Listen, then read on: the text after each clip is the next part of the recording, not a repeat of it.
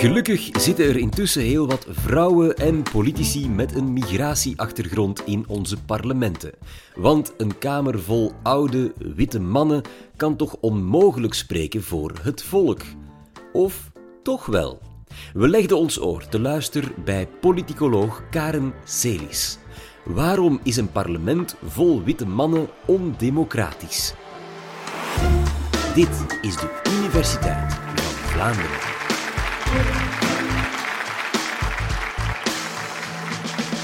Wat is er ondemocratisch aan een parlement met enkel witte mannen?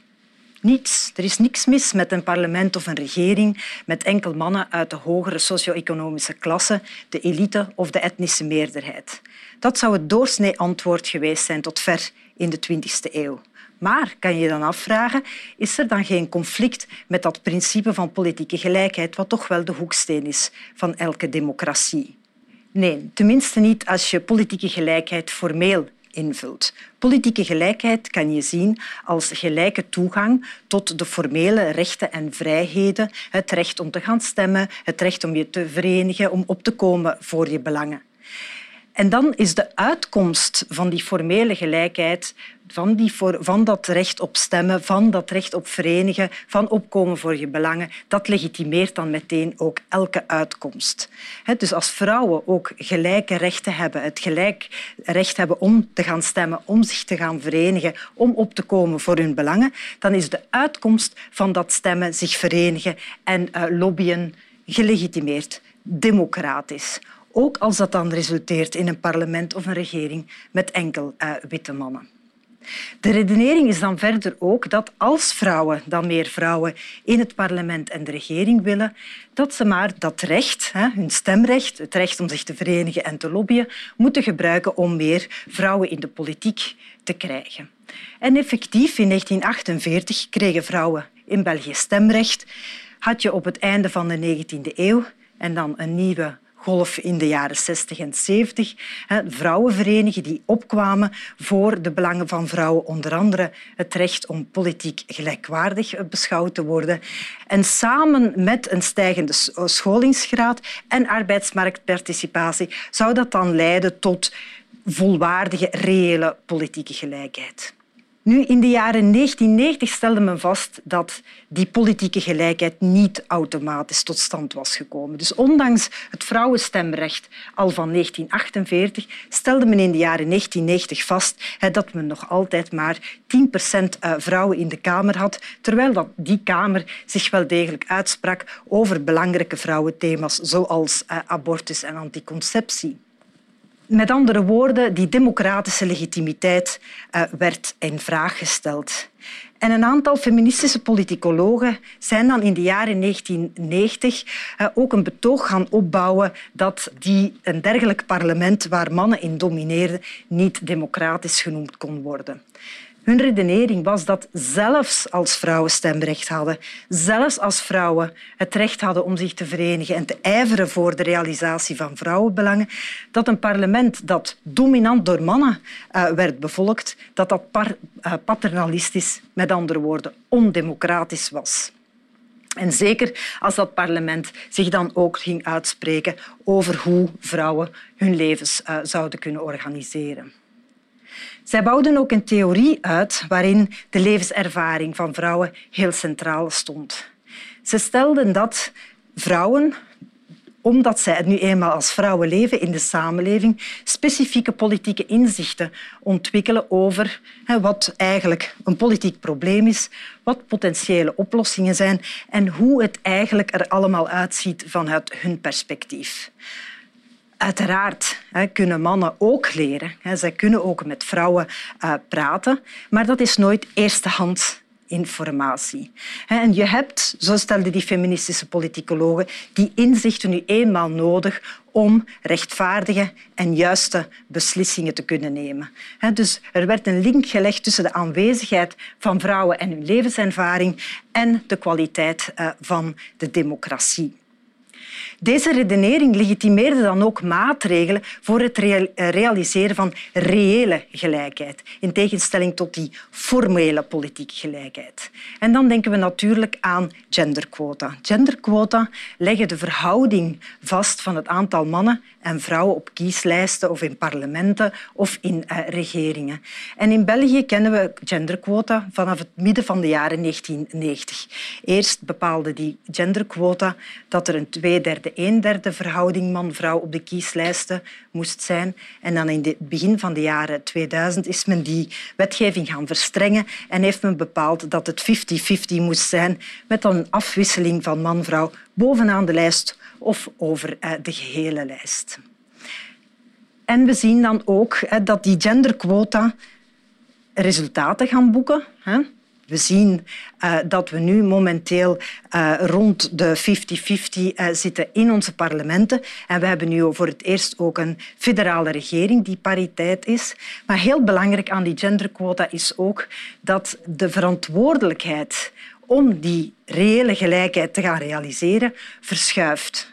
Waar dat die aanvankelijk bij vrouwen zelf werd gelegd. Het was aan vrouwen om hun eh, stem aan vrouwen te geven en daarvoor te gaan ijveren en zich te verenigen. Met genderquota verschuift die verantwoordelijkheid naar de instituties, in dit geval naar politieke partijen. Het zijn politieke partijen die zo hun recrutering en selectie moeten gaan organiseren dat zij meer vrouwen aanleveren voor de parlementen en uh, voor de regering, maar ook voor uh, de gemeenteraden. Dus die verschuiving van politieke verantwoordelijkheid is heel erg uh, belangrijk achter genderquota.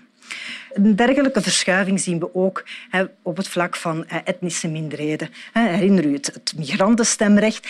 Dat was de eerste eh, stap richting eh, gelijkheid, dus ook in een formele gelijkheid. En dan gaandeweg is men ook voor etnische minderheden meer uitkomstgericht, uitkomstgerichte maatregelen te gaan nemen. Goed, we hebben nu een parlement en een regering met 50-50 mannen en vrouwen. Is daarmee het democratisch probleem opgelost? Nee, er blijven twee belangrijke problemen. Het eerste probleem is dat we nu wel meer vrouwen hebben, maar dat we toch hebben vastgesteld dat het vooral elitevrouwen zijn, behorend tot die hoge sociale economische klasse en die etnische meerderheid die we in onze parlementen en onze regeringen terugvinden. Met andere woorden, quota hebben wel gezorgd voor die pariteit, maar hebben eigenlijk niet verder gediversifieerd binnen de groep vrouwen en niet binnen de groep mannen. En dat is natuurlijk een belangrijke beperking uh, van uh, die genderquota, dat ze enkel maar op één as gaan uh, diversifiëren. En een tweede probleem is dat het niet is omdat je nu vrouwen hebt in je parlement en je regering, dat die vrouwen ook effectief macht hebben effectief in de mogelijkheid zijn om te gaan ijveren voor gendergelijkheid, vrouwenrechten. En hetzelfde gaat ook op voor etnische minderheden. En dan heb je natuurlijk een probleem met die theorie die stelt dat levenservaring zo belangrijk is voor de kwaliteit van politieke besluitvorming.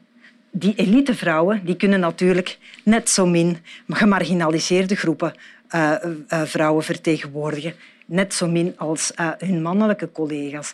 En hetzelfde gaat natuurlijk ook op voor uh, de diversiteit uh, onder mannen. En dat is natuurlijk meteen een van de grootste beperkingen van genderquota. Dus enerzijds hebben we wel gezien dat ze heel efficiënt zijn geweest in het realiseren van gendergelijkheid, maar anderzijds stellen we toch wel vast dat genderquota eigenlijk enkel gaan diversifiëren op één as man-vrouw en eigenlijk heel weinig oog hebben voor diversiteit onder vrouwen en diversiteit onder mannen.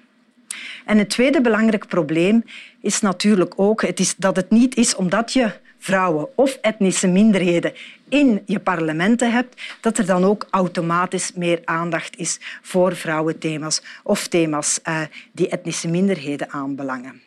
En daarom is het tijd voor een volgende stap. Een, volgende hervorming van ons uh, politiek systeem na de genderquota. Of na uh, quota voor etnische minderheden. En daarin zijn er twee, grosso modo, twee grote uh, pistes te onderscheiden. Een eerste uh, piste is eigenlijk de besluitvorming voor een groot stuk gaan weg te trekken uit die formele politieke instellingen. En dan zitten we in de, op de piste van de deliberatieve of de participatieve democratie of de referenda. Dus je gaat dan die besluitvorming toewijzen aan de burger in het algemeen of aan specifiek geselecteerde groepen burgers, waar dat je dan die diversiteit uh, kan gaan binnentrekken. En doordat je kan zorgen dat je politieke besluitvorming geïnformeerd is of vertrekt vanuit visies van heel diverse uh, groepen burgers. Maar dan blijf je natuurlijk met, met het probleem zitten dat je in die parlementen verkozen uh, vertegenwoordigers hebt die natuurlijk ook verantwoording af te leggen hebben aan de burger. En het zijn die politieke eh, instellingen die uiteindelijk dan ook eh, de wetten eh, gaan stemmen. Dus dan blijf je toch zitten met het, het probleem, so to speak. En daarom ben ik een voorstander van wat eigenlijk een tweede piste kan uh, genoemd worden. En die uh, komt erop neer dat je moet zorgen dat uh, vertegenwoordigers en de vertegenwoordigende instelling eigenlijk een bredere waaier aan inzichten en stemmen gaan binnenhalen. En dat zijn dan de grondstoffen waar dat zij mee aan de slag moeten gaan in hun besluitvorming, in hun decision making. Zij moeten van die verschillende groepen vrouwen leren. Dus niet enkel van de elitevrouw, maar ook een hele waaier aan gemarginaliseerde groepen vrouwen. En zij moeten eigenlijk blootgesteld worden aan hun ervaring met specifieke problematieken en hoe zij bepaalde oplossingen uh, gaan zien. En dus vertegenwoordigers moeten van hen uh, leren. Zij moeten goed luisteren en met hun inzichten nadien aan de slag gaan. Om ervoor te zorgen dat dat luisteren geen formaliteit blijft en dat ze daadwerkelijk aan de slag gaan met die informatie, zouden ze nadien ook veel directer verantwoording moeten afleggen specifiek en direct aan die uh, specifieke groepen uh, vrouwen. Dus wat we nodig hebben in onze uh, representatieve instellingen, dus onze parlementen, onze gemeenteraden, is een veel zichtbaardere, expliciete democratische dialoog van luisteren en verantwoording uh, afleggen. Om dan terug te komen op de, de, initiële vraag, wat is er ondemocratisch aan een parlement met enkel uh, witte mannen? Wel, dat is een teken dat er geen reële politieke gelijkheid is het is een teken dat grote groepen in de samenleving geen stem hebben in de totstandkoming van beslissingen die wel hun levens bepalen. Je blijft je afvragen of politiek toch niet makkelijker zou zijn als een dictator gewoon de macht zou grijpen. Die vraag kwam Bruno de Wever voor ons al eens onderzoeken. Wie zou jij als dictator willen? Ik hoop van harte geen oude witte man. Tot volgende keer.